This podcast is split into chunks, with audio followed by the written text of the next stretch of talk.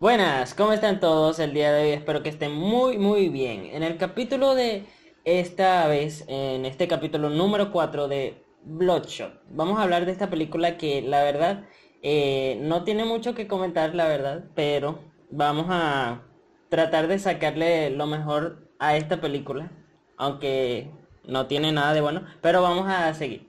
Este, bueno, eh, tenemos aquí a Javier. Hola chicos, ¿qué tal? Espero que estén muy bien. Y tenemos a Oscar. Hola. Y bueno, ¿Qué tal? como es costumbre, vamos a tratar de, en esta primera parte de la introducción, antes de que suene la cortinilla de la banda sonora, vamos a tratar de hablar sin spoilers para todos aquellos que no han visto la película y decidan si la quieren ver o no la quieren ver.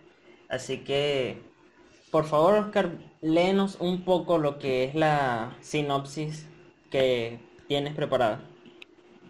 Con gusto. Munran Rey Garrison es resucitado por un equipo de científicos, mejorado con nanotecnología. Se convierte en una máquina de matar biotecnológica sobrehumana.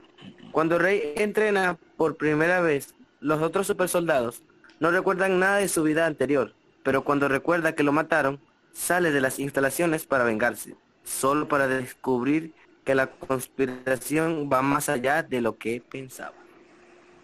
Bueno, esta película, em, yo digo que es una película que nos sirve para aprender cómo se tiene que, no, perdón, lo voy a decir de nuevo, cómo no se debe adaptar un cómic. Porque no sé si ustedes saben, pero esta es una película adaptada de un cómic de un superhéroe que se llama Bloodshot. Y bueno, yo creo que Bloodshot es un, un personaje que tiene una buena, un buen perfil, vamos a decirle así. Tiene un- una buena justificación, pero no, en esta película, por lo menos a mí, me pareció que este, tiene el potencial de ser una gran película, una gran adaptación, pero Sony no está acostumbrada a adaptar un superhéroe así, como ese. No sé qué quieran agregar ustedes. Bueno. la verdad, eh, El, De el todo. silencio y suenan los grillos. bueno, la verdad eh, considero que de la historia original del cómic se le pudo sacar mucho más potencial porque eh, es bastante buena la historia debido a, como particularmente, casi en todos los ejemplos, eh, casi siempre las películas suelen ser malas. Y al parecer esta no fue la excepción. Bueno, em, ¿qué dices tú, Javier? Bueno, sinceramente yo pienso que esta película la podían haber hecho muchísimo mejor desde la dirección, el guion. Y ya cuando haces mal el guion, este, la adaptación se viene abajo completamente. Porque yo nunca he leído el cómic, pero sí lo he medio visto más o menos como es. Y, y según lo que he visto y lo que he escuchado, dicen que el cómic es de hecho bastante bueno. Y mucho más oscuro de lo que es incluso la película. Pero básicamente la película es ver cómo simplemente ve a Toretto en modo John Wick disparando y matando gente a diestra y siniestra. Ah, y con nanotecnología. Con De regeneración de, de Wolverine, combinada con la de Iron Man. Exactamente. Y, y aparte con, con esa lucecita roja toda extraña. Em, el personaje de Bloodshot en los cómics es blanco. Pero no blanco de color de piel, sino que literalmente la piel es color blanco. El blanco, blanco de, de toda la vida. Al estilo. Kratos. Exacto. Eh, ese personaje prácticamente no lo vemos durante la mayoría de la película porque al final es que vemos que tiene la... se pone la... todo el cuerpo está en blanco, pues todo es blanco. Y me parece una absurdez que Sony con tanto dinero que tiene y con tanto... O sea, contrataron a Vin Diesel para hacer el personaje y no, no tienen dinero para hacer efectos especiales. Entonces, yo creo que los que estén viendo ahora tienen que tener en cuenta eso. Ese, ese detalle de que los efectos especiales no fueron tan dedicados, ya les digo yo. Y no les voy a spoilear de la, de la trama, pero sí les voy a decir que en cuanto al apartado de producción y ese tipo de cosas les faltó más cariño a la película. Y creo que para tú adaptar un cómic no, no debes hacer eso. Más bien tienes que tratar de que sea lo más real posible porque estás prácticamente cambiando una historia de un formato a otro. Porque la misma forma de contar un cómic no es la misma forma de contar una película. Así que tienes que primero adaptar bien el guion, como lo estaba diciendo Javier antes, y hacer que se vea lo más real posible, porque las películas en los inicios eran todas películas de humanos, nunca, casi nunca se hacían películas de ciencia ficción. Entonces, creo que la esencia de la película es eso, de que se vea lo más real posible. ¿Qué pueden acotar ustedes, muchachones? sí, de verdad, bastante apoyo lo que estás diciendo tú, porque se supone que cuando uno eh, ya es fan del del personaje o de la historia a la que se le va a sacar la película, uno espera que sea eh, lo más realista y ya más cuando estamos hablando con eh, cuando se hace un real action, con personas, con actores, y uno ya tiene altas expectativas porque uno espera otro nivel de, de, de acción y de, y de efectos especiales, de que se parezca lo más realista a, la historia a la que ya estamos acostumbrados a ver. Y la verdad, para, para el potencial que tenía la historia, pues, pues ya como se había dicho antes, se, se, queda, se queda hueco.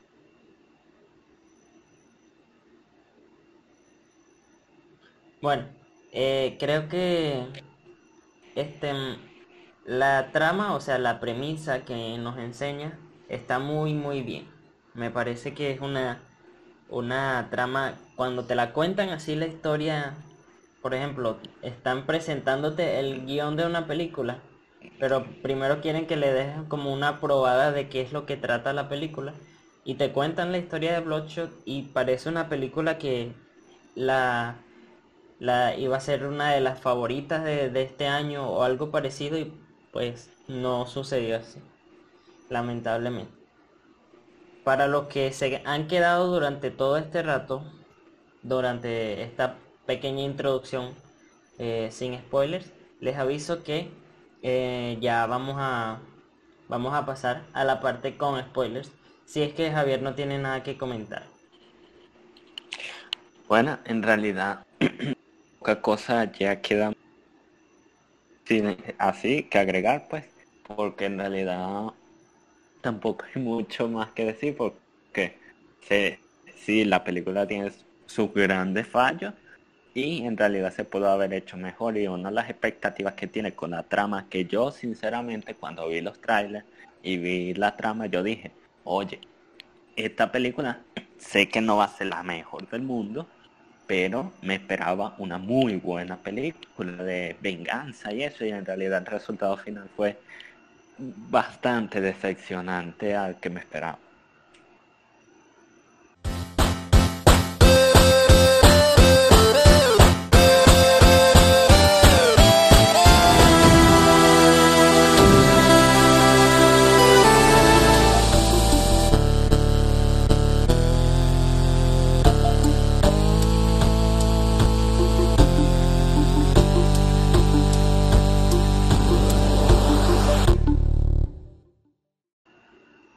Ok, ahora estamos en la parte con spoilers. Y si tú que nos estabas escuchando hace rato sin spoilers, es mejor que salgas ahora.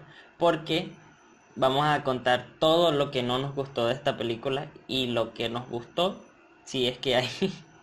Así que no sé. Vamos a... Vamos a comenzar pues. Yo voy a ir repasando un poco la, historia de la película y ustedes me van a ir comentando qué les fue pareciendo. Empezamos con, vamos a decir algo así como una versión de Toreto siendo siendo Tyler Rake. No sé si se acuerdan de ese personaje. El de Extraction. Oh, sí, el de Extraction. Eso. Sí, la verdad, la verdad, yo creo que todo el mundo que haya visto esa película recordó exactamente esa escena en ese pequeña intro. Él empieza jugando, jugando a ese papel de Tyler Rake a salvar una persona. Y cuando llega a salvar la, a, salvar la persona, em, pues bueno, la salva, este, hace unas maniobras ahí. Y resulta que después de todo eso, se va feliz con su esposa, con Gina. Y después de haber, vamos a decirle, celebrado, porque nos pueden censurar el video por contar lo que pasó ahí. Después de haber celebrado, eh, bueno, se secuestran a, la esposa y también secuestran a Toreto. Lastimosamente. Cuando lo secuestran, eh, se van a una carnicería y aparece un hombre que le parece que parece que le gusta bailar más que nada, porque miedo no daba, absolutamente. Entonces, el hombre eh, le pedía que, que revelara información de su trabajo, de su trabajo como agente secreto. Y pues como no lo sabía, Toreto no sabía, eh, bueno, él terminó matando a la esposa y lo terminó matando a él mismo. Así que, ¿qué podemos decir de eso? Nada. La, si yo le soy sincero, me parece que fue un, inicio bastante flojo, porque duramos como 20 minutos viendo todas, todas esas escenas que prácticamente no aportaron nada porque después como se va desarrollando la película no, no prácticamente esa parte no, no importó mucho. Totalmente. Y no sé si a ustedes les parece, la verdad, pero es que es un poquito adelantarme, pero mm, a mí, en lo personal, la película me pareció muy a los 90. No sé si les dio ese feeling de que como que esa paleta de colores, así por ejemplo en el principio, así cuando este Toreto era un soldado y eso, que lo veías con una paleta de colores así como amarillenta, de arena, así este, me daba a mí la sensación que estuviese una película de esas de acción genéricas de la década de los 90. O que estuviese en México. Eh, exacto, o en, o que estuviese en, México. algo así, porque eso es lo que me transmitía. Casi siempre usan esa, casi siempre usan ese filtro, ese filtro de arenoso, esa corrección de colores para, para México y esas partes. Totalmente por alguna extraña razón. Eh, nunca lo entenderé, pero bueno, ellos son los expertos. No, sé si usted recordó, pero particularmente ese, ese, ese ambiente en el que se desarrolló la primera escena me recordó mucho también a Extraction. Totalmente. Oye, sí, sí. La verdad. Y, Extraction estaba en Bangladesh. en, en, en Bangladesh que por alguna extraña razón también Bangladesh y todas esas civilizaciones están siempre son representadas así. Bueno, porque es así como compatible, por así decirlo. Puede ser. Vamos a seguir. Luego de eso, que sucede, lo que sucede, eh, reviven a, a Toreto y empiezan a revelar un poco más de lo que trata la película, que es lo más importante, que le colocaron a él este, unos robots que lo regeneran y que pues ahora tiene fuerza sobrehumana y todo lo que tendría el Capitán América. Luego de eso, eh, él conoce a otros tres personas que, que también están modificadas no de esa misma forma, pero sí tirando a ser así. Hay una que ella no, no puede respirar por alguna extraña razón. Bueno, no extraña, sí lo dicen en la película, pero yo no me acuerdo. Así que vamos a dejarlo como extraña razón. Ella no, no puede oler, no puede respirar. Y por eso le colocaron como una pequeña ventanilla en el pecho para que ella pueda respirar. Y creo que este es el personaje más fuerte de toda la película, que es interpretado por Eiza González. Eh, ese personaje se llama Katie. ¿Qué pueden decir ustedes? ¿Les gustó ese personaje? Es lo mejorcito de la película. Aparte de que es hermosa, es de lo mejorcito de la película. Sinceramente. Es de las pocas cosas buenas de esta película. Está balanceada entre la violencia y la belleza, justo como debe estar. Uf, pero, pero es que mira, Isa González ha tenido una evolución desde las telenovelas mexicanas, que yo me acuerdo que me las veía completica. O sea, yo casi que vi los inicios en sus telenovelas y luego verlas así en las películas, es como que ha evolucionado para bien. No sabía que ella había hecho novelas. Sí, La verdad. de, de hecho son muy buenas. Bueno, da- otro dato interesante acerca de los actores de la película.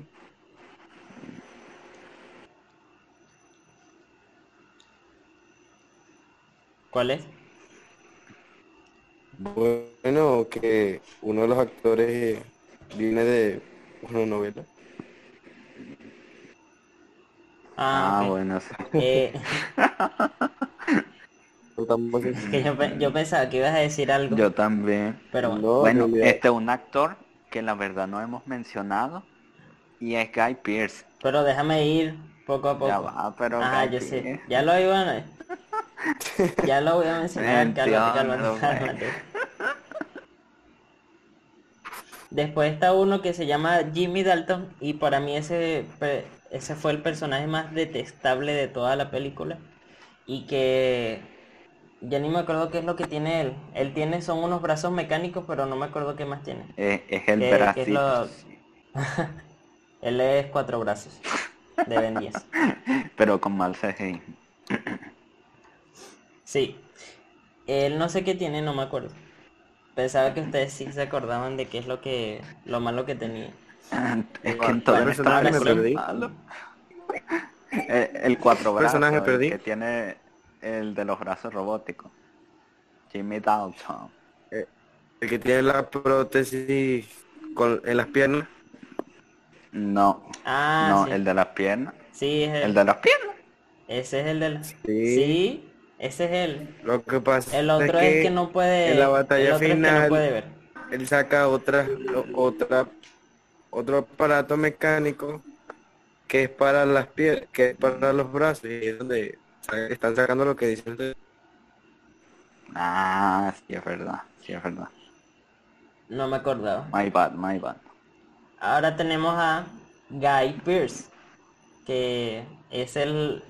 O sea, a mí me gustó bastante el personaje que hacía él. Digo que la actuación fue muy buena, pero no le ayudó mucho cómo se desarrollaba el personaje, no me gustó mucho, porque prácticamente nos, nos lo enseñan como alguien que quiere venganza contra todos los que le hicieron mal en su empresa y y está dispuesto a matar a muchis, muchísima gente. Pero más allá de eso no nos enseñan más nada. Eh, En realidad, y Guy Pearce, la verdad es que me parece mal porque él me consta que es bastante buen actor porque ha hecho muy buenas películas. No recuerdo exactamente un nombre en específico de una, pero sí sé que ha hecho buenas películas porque las he visto. Y verlo en una película tan, bueno, decepcionante como que, uy, desperdicio de actor. Eh, y digo que eso fue lo mismo que hicieron con Vin Diesel. Pero sobre Vin Diesel tengo algo que lo voy a contar después. Ahorita no. Tenemos también a eh, al personaje, el- vamos a decirle el primer villano, que es Martin Axe, interpretado por Toby Kebbell. Él no lo a él no lo he visto, no me acuerdo, pero sí creo haberlo visto en otras películas. Sí, él, él Ah, es no, un, un me actor que me cae bien. él aparece en Black Mirror. ¡Oh! Con razón. Él aparece en el segundo episodio de Black Mirror. En el segundo, en el segundo de la primera temporada. Sí. Vamos a seguir con los personajes. Eh, digo, con, con la historia. Luego de que empiezan a, a revelar todo eso de que de que él tiene ese, esa mejora, o sea, Toreto tiene esa Toreto tiene esa mejora de de ser superhumano, pues, prácticamente. Eh, él no recuerda nada de su vida, porque él cree que era un, militar cualquiera. Y entonces llega un momento donde escucha la canción que estaba bailando el villano que ya le dijimos, Martin Axe, y recuerda todo. Entonces en ese momento ya va furioso, totalmente furioso, a matarlo. Y resulta que él no recuerda nada, no recuerda quién es ese tipo y pues prácticamente nos dan a entender que yo pensaba por un momento que era como el gemelo de, del hermano, era como el hermano de el hermano gemelo del que había matado a a Toreto, pero no terminó siendo así. Igualito se murió. Y nos entregan una, una escena bastante buena, la verdad, bastante buena. Interesante cómo quisieron manejar todo eso, pero pienso que pudieron haber haberle dado más, más coreografía a las peleas para que fuera un poquito con un poco más de acción porque ahí solamente se veía golpeaban al personaje principal se regeneraba golpeaba con más fuerza lo volvían lo volvían a golpear él se volvía a regenerar hasta que terminaba matando a todo el mundo no tenía más ciencia En realidad. Y le faltaba como más imaginación en exactamente lo que tú dices, en las coreografías y todo eso, y el cómo ejecutar las peleas de una mejor manera, pues le faltaba como un stuntman eh, al estilo John Wick, que las coreografías son brutales. Eh, algo así le hacía falta Sí. aquí, por ejemplo, que Toreto este mientras le este le zumbaban, qué sé yo, un navajazo y este venía, se cortaba y a la vez que se regeneraba ya estaba tirando un golpe, a la vez que se estaba esquivando otro, o sea, algo más frenético, porque alguien, me vas a decir tú, que alguien que se está regenerando va, va a esperar como que, ay, me voy a regenerar para atacar. No, si es que si yo sé que me regenero, este, yo voy a ir directo al ataque, o sea, me pueden Ay. tirar un bazooka que me voy a regenerar.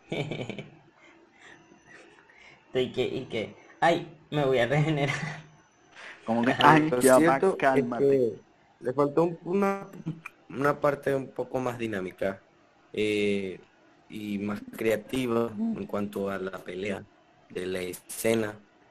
Y, y a pesar de que es bastante interesante, eh, como que le faltó potencial. Una cosa que hay que recalcar bastante es que a veces la gente suele malinterpretar cuando uno dice eh, que estuvo buena y después uno dice que pero estuvo mala. Es que las escenas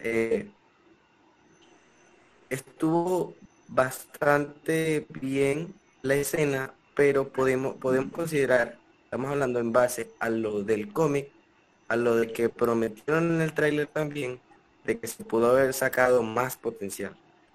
Eso Exacto. es importante recalcarlo porque hay mucha gente que se pierde escuchando y dice no, que ellos están diciendo que es buena y después están diciendo que es mala. No, sino que consideramos que se le pudo haber sacado más. Más provecho. concuerdo más, concuerdo mucho contigo eso Totalmente. es, es algo que no es que nosotros le estamos tirando tierra sin sin cesar a la película sino que la película sí es buena la película si tú la quieres ver el, el domingo cuando no sé comiéndote un, tomándote un chocolate, comiendo algo, no sé, un postre en la tarde, la puedes ver tranquilo y la vas a disfrutar. Pero la película en cuanto a sustento, en cuanto a esa trama que te puede enganchar en otras películas como lo puede ser John Wick 1 o John Wick 2 o como lo puede ser Extraction misma o películas como las que ya le hemos hecho un podcast este, no tiene esa esencia de que te enganche la película como para desear seguir viéndola. O incluso desear una segunda parte, porque yo veo esta película, la termino de ver y no quiero verla nunca más. Literalmente. Eh, sentimiento universal, diría yo. bueno, voy a darle así como un plus a lo, a lo que es contar la película porque aquí se repite esta misma fórmula. Porque desactivan a, a Toreto y lo vuelven a, despertar. Cuando lo despiertan, eh, él no recuerda nada, no recuerda nada de lo que había pasado, pero nos revelan a nosotros que a él lo está, le están programando la memoria. Le están programando la misma escena, las mismas cosas donde pasa todo lo mismo, igual, igual, igualito. Solo que el que asesina a su esposa y que lo asesina a él es otra persona. Entonces, ahí es cuando van revelando poco a poco que todas esas personas son fueron aliados a Guy Pierce, al doctor pues, y, y por alguna otra razón lo traicionaron, se fueron a hacer otras cosas, a crear otra tecnología y pues X. Él es el que está él es el que está herido y arrastra a cuatro personas a hacer el trabajo sucio. O sea, imagínate. Entonces eso mismo pasa con otros personajes y con otro y con otro y con otro. Hasta que llegamos al punto en donde mata a una persona, pero esa persona prácticamente como que estaba esperando ese ataque, que es el personaje de Nick Baris. Que ese, ese actor me parece un muy buen actor que le pudieron haber sacado así como...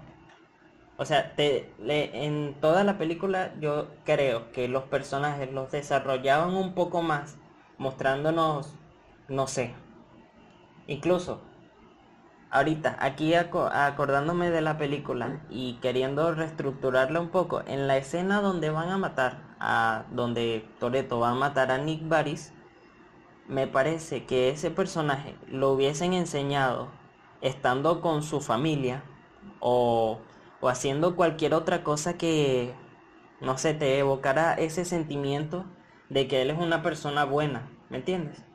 y que no, él no está buscando pelear contra nadie. Eh, nos hubiesen enseñado algo como que él no es un, ningún mafioso o que lo que le hizo al doctor Harting, al doctor que está reviviendo a Toreto, que lo que le hizo no lo hizo con, con, con maldad. Si hubiesen hecho algo así parecido con ese personaje de, de Nick Baris, yo creo que hubiese sido un, un, vamos a decirle como un más uno a la película, porque creo que desarrollar al personaje o darle al menos una estructura más, más sólida, no hubiese dejado eso como una muerte cualquiera, porque cuando lo matan prácticamente no pasa nada. Lo, lo que sí pasa, pasa por consecuencia de otra persona, que es el negrito que viene a salvar la película. Así que sí pueden, pueden dar un aplauso al cielo porque el Black Lives Matter está, está comandando en la película.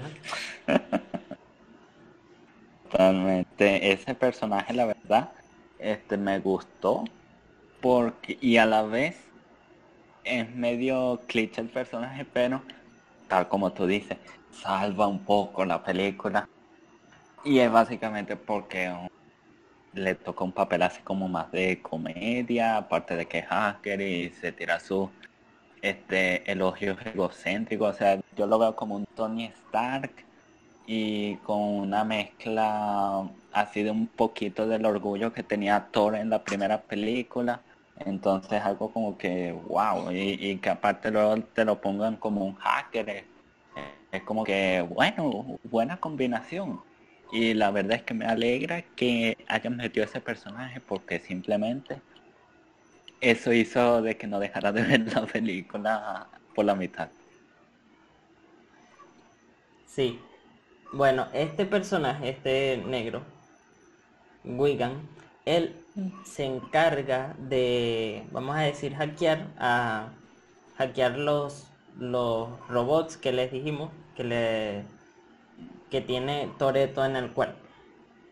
Esos robots los hackeó Wigan para que ahora Toreto tenga el control de sí mismo, porque durante toda la película ellos tenían en, en ese en esos laboratorios donde a, a Toreto lo tenían ellos tenían el control de apagarlo en el momento en el que ellos quisieran, de reiniciarlo, de hacer lo que quisieran.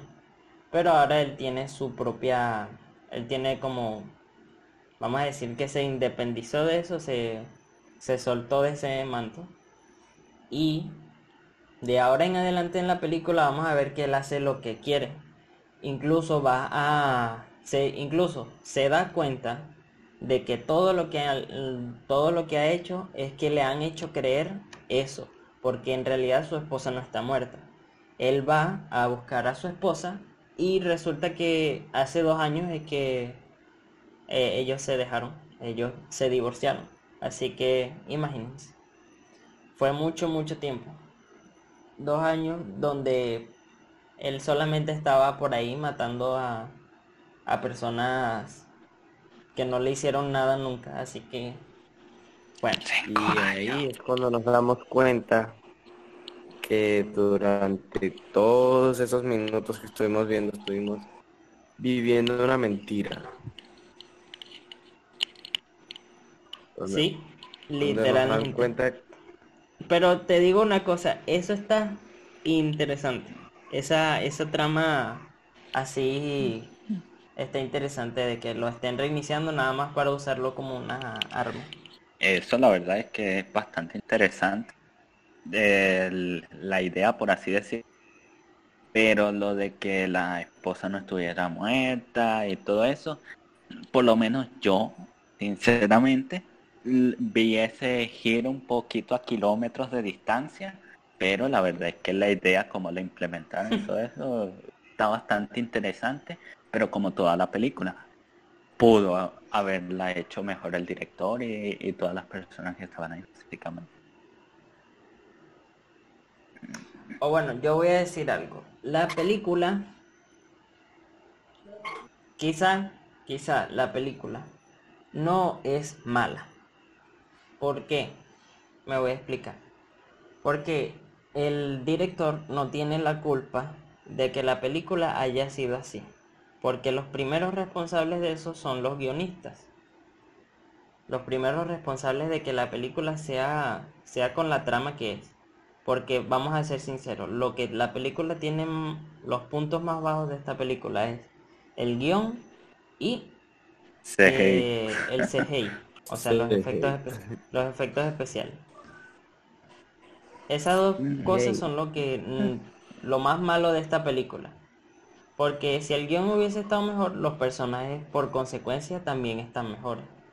Entonces, el director hizo el trabajo que tenía que hacer. Los guionistas también lo hicieron. Solo que eh, los directivos siempre son los que revisan el guion, los que lo aceptan en primera instancia y le hacen los cambios que tienen que hacerle y así pues. Entonces yo creo que más importante que todo es ver que la empresa que está detrás de eso fue la que nos entregó una película incompleta. Incompleta y también diría así que con un poquito falta como de ese algo como el alma película que te haga sentir como que joder quiero ser como Bloodshot o obviamente no bueno todos nos gusta estaría regenerado, estamos claros, pero este, algo más como esencia en la película, se siente vacía. Eso es lo que a mí más me choca. No sé si a ustedes les pasa. Sí, sí, también me pasa. Porque lo particular uno como que lo definiría así como cuando termina de ver la película uno, uno dice como que ya no se siente como un vacío no se siente, no se siente satisfecho, o sea, te pones a pensar que hice los últimos 90 minutos, ¿cómo los recupero? Porque la verdad le falta esencia, le falta, le falta más, más, no sé ni cómo definirlo. Sazón. falta más salsa. Más- sí, más. Más, más un- Un poco más de como... humanidad, no sé. más personalidad, También. personalidad, Sí, exacto. autenticidad. Epicidad. Mejores efectos también. especiales. Pues, eh, Bueno, seguimos. La, la historia, después de eso, nos muestran cómo el doctor está nada más enfocado en, en controlar a Toretto, en controlar a ese personaje. Porque a él no le interesa para nada lo que él quiera, porque, porque incluso en una escena que yo creo que puede ser de las de los diálogos más fuertes que tienen estos dos personajes es que el doctor le, le, le dice que siempre lo va a controlar y que todo eso entonces Toreto le responde no porque personas como tú siempre quieren encapsularnos en una caja a nosotros y y no pueden, no, no pueden hacerlo. Y entonces él le dice, las personas necesitan esa caja. Porque hay personas que están tan entregadas a, a esto, a este, a ser controlados que cuando se van a- cuando se vean atacados, van a, van a defenderse. Entonces, después de todo esto, es que se viene la salsa, la salsa de la película, que es cuando que es cuando prácticamente la película empieza empieza verdaderamente que es cuando el personaje de Wigan se confabula con Katie con el personaje de Eiza González para hacer que Bloodshot o sea tanto Bloodshot como Katie se, se salgan de ese control completamente que no vayan más para ese lugar y que este, ellos ya no tengan, ya nadie tenga control sobre ellos eh, de ninguna forma. Y ahí es cuando como le, le forman la guerra a los laboratorios y empiezan a destruir todo. Destruyen todos los laboratorios, destruyen todo lo que está alrededor. los buenos guamazos. Empezaron los guamazos y empiezan a sonar los sonidos de Metal Slug.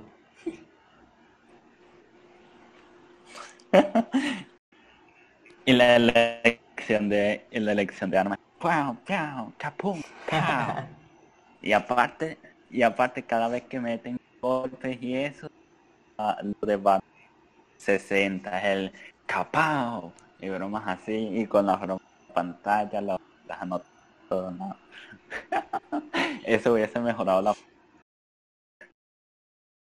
Ya después de esto, hay un personaje, siempre nos pasa que hay un personaje que no nombramos.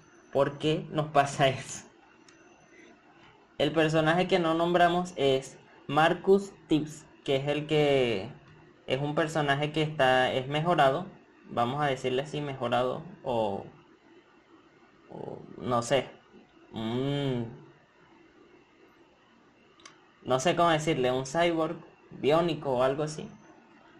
Él no puede ver, él es ciego y lo que le hicieron, la mejora que le hicieron fue ponerle cámaras alrededor, cámaras que lo hacen ver en, el- en su cerebro, pues que funcionan como si fueran sus ojos. Y bueno, ese personaje de Marcus Tips y el personaje de Jimmy Dalton, eh, los dos empiezan a pelear contra Katie y contra Ray Garris, que vendría siendo el personaje que hemos llamado Toreto durante todo este podcast. Ya ni lo llamamos por el nombre, lo llamamos por una, por un actu- por una actuación que de verdad fue buena para decir todo. Es la verdad.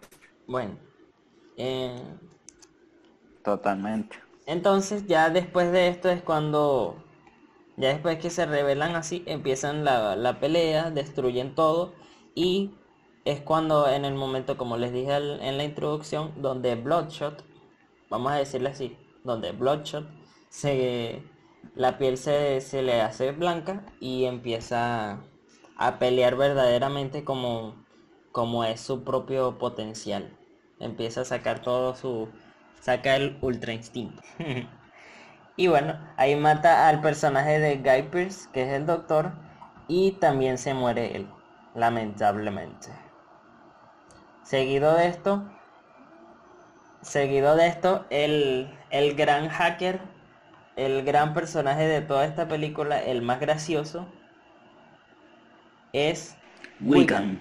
Cuando juega su papel de su papel de hacker ultra ultra pro profesional, no sé, no sé cómo decirlo. Juega su papel de hacker y revive de nuevo a Bloodshot porque lo reconstruyó algo parecido. Cosas de hackers. Y bueno, después de esto, más.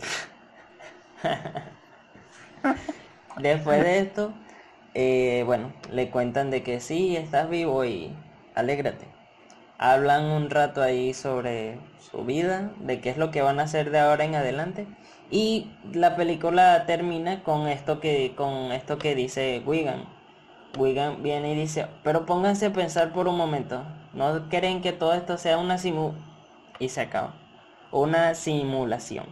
Así que, otra razón más para decepcionarse de esta película. Total. Un final abierto y probablemente una futura secuela. ¡No! Esperemos que no. Sí, Güey, no. exactamente. Yo espero, Estaba esperando que nos pudieran decir. yo espero sinceramente Contaba con esa que si a esta, a esto, como es un cómic, obviamente, pueden hacer muchísimas adaptaciones. Si ellos quieren hacer otra cosa como esta, les recomendaría que hicieran algo como esto. A mí Vin Diesel no me gustó como Bloodshot. ¿Por qué? Porque durante toda la película él, en los momentos donde debía llorar, debía ponerse a sufrir por todo lo que se está enterando, porque malgastó cinco años, fueron cinco años de su vida matando personas inocentes. No lo hace. Vin Diesel no llora. O sea, por Dios, ¿te cuesta tanto llorar? ¿Te cuesta tanto ser actor? No entiendo. Bueno, este, no sé si que, que ellos firman así los películas, no sean rápido y furioso, así, este, que básicamente tienen que mantener su, por así decirlo, figura de, de macho que todo por delante del estilo y, y bueno, poner llorando y eso porque debilita su figura de Rambo y, y obviamente no es bueno para los negocios, así que pienso yo que aparte también esa es las razones y también vamos a ser sinceros, Vin Diesel, él no es muy buen actor que digamos, sino que es una más películas como Rápido y Furioso, que simplemente que tienes que decir, este medio mover la cara a unas escenas súper falsas, super pavimento con la mano, este a saltar desde un avión infinito y, y bueno, esos son los tipos de papeles que en los que sí puede quedar bien, en cambio que es más personal. Me gusta comparar a Bloodshot como a Punisher, este que son más o menos como historias similares de venganza, pero a la vez que el personaje es humano. Y entonces tenían que haberse buscado, para mi opinión, este un personaje más joven diría yo y aparte que se sepa expresar bien. No sé, eso es lo que pienso. Bueno, pues Yo creo piensas muy bien. persona, no solamente nosotros, la mayoría de las personas que vieron la película, yo en lo particular pienso que, no sé, eh, el personaje de Vin Diesel no le queda bien en la imagen, la imagen de, de asesino, sicario, le queda más el otro que se ha formado durante de la gran saga Rápido y Furioso. Yo no sé, pienso que es más que todo por cómo nos a ver a ese actor, pero opino que hubieron podido escoger otro actor que le quedara mejor de cara para el personaje. Totalmente de acuerdo. Porque yo opino que cuando van a hacer también otro punto de vista es cuando se va a, a pasar. Bueno, eh, muchachos, me disculpo con, con los que nos están escuchando ahora, con los, con los, con los oyentes del podcast. Disculpen si se escucha extraña la voz de, de Javier y Oscar, pero como sabrán estamos en cuarentena y pues no nos podemos reunir por ahora. Pero les prometo que muy pronto los podcasts los podrán escuchar sin ninguna interrupción con las voces de, de los, de los muchachos. Pero pues bueno, espero que estén disfrutando de este podcast y que se estén divirtiendo con lo que nosotros estamos hablando porque ese es el objetivo. Así que podemos, vamos a hacer la conclusión para, para darle la nota final a esta, a esta película. Así que vamos.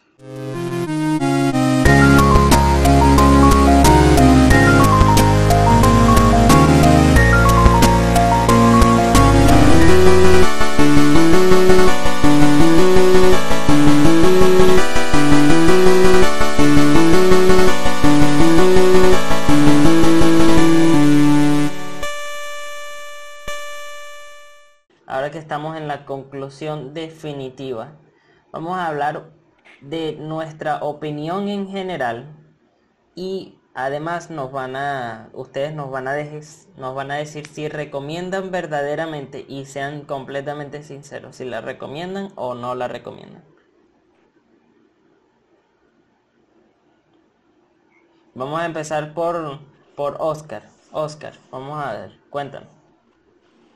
Bueno, la verdad, como ya lo he dicho y lo repetí varias veces durante la grabación, em, se podría decir que em, para personas que no sean, que es importante aclarar esto, para personas que, no sean fans de cómic de Bloodshot, eh, no les va a afectar en absoluto eh, la falta de, de historia y de todo esto. Sí, es totalmente recomendada para una persona que quiera una historia neutral, eh, sin importar de dónde venga. Pero particularmente a los que son seguidores de cómic, eh, no del todo recomendada. Bastante buena, pero le falta mucho. Ok. ¿Qué nos puedes decir tú, Javier? Bueno, este, a mí me parece, la verdad, como dice Oscar, para los que no son seguidores del cómic, así, por ejemplo, yo me pongo en ese lugar, de que es una película que sí, es perfectamente visible, pasable, e incluso si la ves, este, así como incluso tú, Israel, dijiste hace rato, que ponte tú, te sientas en el televisor, lo ves así para simplemente pasar el rato y te olvidas de la película y sigues con tu vida. Pero si en cambio viene a ver una película que sea muy buena de acción al estilo John Wick, que siempre va a ser mi ejemplo, este, que te, que te guste de verdad, que tenga esencia y todo eso, pues la verdad es que no es recomendada. Y si aparte eres fan del cómic de Bloodshot, eh, te debería incluso hasta de molestar la película. Así que, si a menos que no seas fan, este no te recomiendo que la veas pues. Bueno, yo voy a dar mi opinión ya definitiva y completa de esta película. La película me parece buena, la trama no tanto, pero sí como la esencia de la película, lo que lo que cuenta de la película, sí me parece me parece bueno. Toda la idea que tenían, si quieren hacer una secuela o un spin un spin-off, supongo que me gustaría que cambiaran al, al personaje de Bloodshot, cambiaran a a Vin Diesel en realidad y colocaran a Katie como la la personaje principal, la, el principal de, de la secuela, spin-off lo que quieran hacer. Y esta película, como bien les dije al principio de introducción, que bueno, si ustedes quieren ver una película, quieren ver a Vin Diesel haciendo de este papel, pues están completamente recomendadas. La película está completamente recomendada. Incluso creo que los fans de, del cómic de Bloodshot sabrán, o bueno, muchos quedarán decepcionados y otros estarán por una parte alegres, porque yo creo que más que todo es estar alegres de que un personaje de una de una editorial que prácticamente no se conoce este salga salga a los cines. Así que creo que es algo de, de alegrarse porque supongo yo no conozco muy bien esta editorial tiene más tiene más personajes que mm, tranquilamente pueden ser adaptados en otras películas de otras incluso otras empresas que no sea Sony. Así que recomendada para todas las personas. No recomendada si es que quieren una película de alto nivel o una gran película de acción. No, de verdad no se las recomiendo. Pero, pues, es esto pues. Pienso que es el momento de que las, de que las empresas, probablemente ninguno nos esté escuchando, pero las empresas empiecen a ver a ver cómo, cómo se hace. Las empresas empiecen a ver cómo, cómo no se hace un, es, una, una adaptación de un cómic. Así que, pues, eso. ¿Algo que agregar, muchachos, antes de despedirnos? Nada, la verdad. Bueno, la verdad ya, ya casi no hay nada que agregar, ya. Creo que ya todo quedó más claro. Que exactamente, ya como ya se ha dicho, hoy una película más que todo para entretenimiento, no más, no para, no del todo para personas. Una buena película de acción, pero sí proporciona un buen rato de entretenimiento y se puede pasar un buen rato. Sí, así que bueno, espero que les haya gustado este podcast a todas las personas que están escuchándonos ahora, ya sea en Facebook, en Telegram, Patreon o en YouTube. Les, les insto a que nos sigan en Facebook, en Telegram, se suscriban al canal obviamente, se suscriban también al canal de YouTube y nos sigan en, ¿cómo les digo? En Twitter, en Twitter nos sigan también en Twitter. Ya saben, tenemos Twitter, Facebook, Telegram y también YouTube. Y para las personas que nos quieren ayudar contribuyendo con dinero para que nosotros tengamos una mejor calidad de sonido, este, nos podamos juntar por alguna, nos podamos, podamos ir mejorando todo esto porque de verdad todo este podcast lo estamos haciendo para que las personas lo disfruten y que pues todos puedan ver qué es lo que nosotros opinamos de las películas y de las series que estamos contando. Así que síganos, apóyennos si es que ustedes quieren en Patreon, que dejamos todos los links en el video de YouTube. También los compartimos en Twitter y en Facebook también los puedes ver en nuestra, en nuestra descripción de la página. Nos pueden apoyar tranquilamente porque van a tener muchas mejoras y esas mejoras las pueden escuchar en el primer podcast que trata sobre Dark y en el segundo podcast que es de que es donde hablamos de la PlayStation 5. En esos dos podcasts pueden escuchar todos los beneficios que tienen los contribuyentes de Patreon. Así que nos vemos en un próximo podcast. Adiós. Hasta la próxima, amigos.